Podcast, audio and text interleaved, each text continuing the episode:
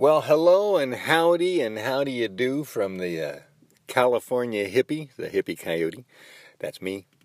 And uh, hey, uh, I'm only 65 years old, but I seem to be one of the last surviving California hippies. Not everybody in California was a hippie back in 1965, but, uh, well, actually, I was only 11 years old.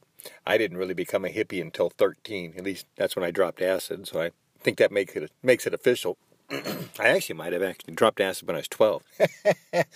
uh, but I definitely started smoking pot when I was in 1966. So yes, I've been a hippie for a long time.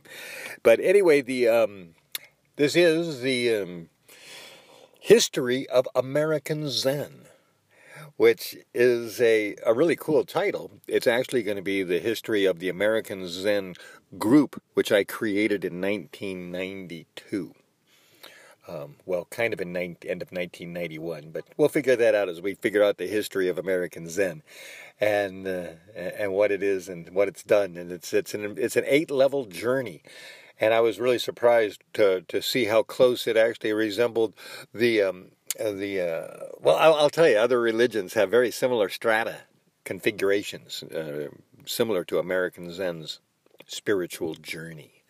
So anyway, this is going to be it. The history of American Zen. You're going to hear about it here and learn the the uh, Buddhist journey of America's first Buddhist rock band, founded, like I said, in 1991, the end of 1991.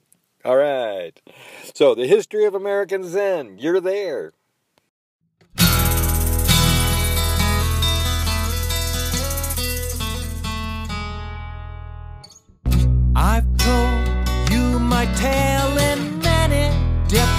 Songs.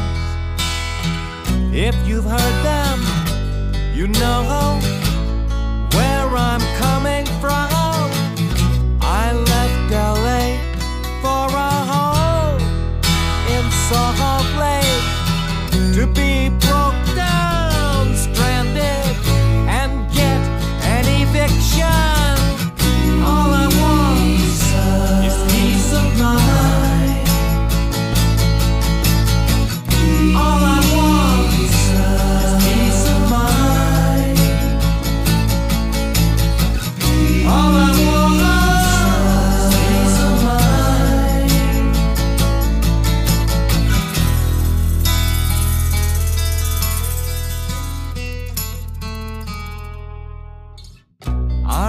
help us out. Formula diapers, some handouts. We moved here in the winter. In a few days, a foot of snow.